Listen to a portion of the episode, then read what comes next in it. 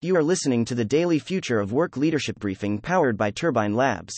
Netflix plans to charge users extra for sharing their passwords, March 17, 2022. Let's get into today's top stories. Stock futures fell Thursday after days of sharp gains following the Federal Reserve's interest rate increase as investors returned their focus back to the Ukraine war.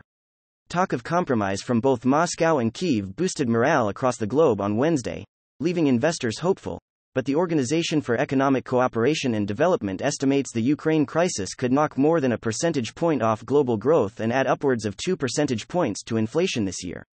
Weekly jobless claims totaled 214,000 for the week ending March 12. President Joe Biden signed a law requiring key businesses to report when they had faced a cyberattack to the government aimed at protecting critical infrastructure in the U.S. The move comes amid a rush to prevent cyberattacks from foreign criminals and hacking groups as U.S. officials remain concerned about the impact of the war in Ukraine. According to new research, the number of cyberattacks being waged by both countries is staggering. Retailers are facing price resistance as inflation remains staggeringly high, with roughly 43% of consumers saying if prices continue to increase, they will delay purchases of less importance to stick to a budget. Macy's tried to raise prices on some of its household items by upwards of $100 but shoppers pushed back. Discount retailers including Burlington and Ross say supply chain constraints have left their shoppers with ample merchandise as full price competitors cope with backlogs at U.S. ports.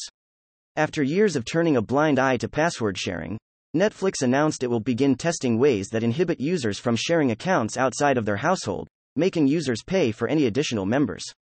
Netflix plans to test the new option in Costa Rica, Chile, and Peru over the coming weeks before introducing it globally. Netflix recently raised the price of its monthly subscriptions in the US, following the suit of streaming services like Amazon Prime, which were once an affordable alternative to cable. Major airlines reported a faster than expected travel demand bounce back this year, with February bookings for U.S. travel beating numbers preceding the pandemic. Industry executives expressed optimism that carriers' worst days are behind them as demand skyrockets with low COVID 19 case numbers boosting consumer confidence. Delta reported its best day of sales in its 100 year history last week. A new survey suggests nearly all travelers say it is important their travel spending has a positive effect on the destination they visit. Content facts Turbine Labs has tracked 20,793 media articles and blogs and 20,606 social media posts over the last 24 hours. The next Turbine Labs leadership briefing will be delivered on Friday, March 18th at 9:30 a.m. Eastern Time. Questions or feedback? Don't hesitate to reach out to us directly. Hi, I'm Annalisa, and I curated today's new work leadership briefing powered by Turbine Labs. At Turbine Labs, our AI software reads and identifies significant media at 54,000 times the speed of a human reader so that you can take advantage of the most relevant and impactful information without media fatigue or misinformation.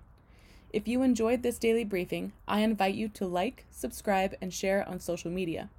To obtain this briefing every day in your email inbox, subscribe by visiting turbinelabs.com and clicking subscribe on our free briefings tab. Thank you for listening.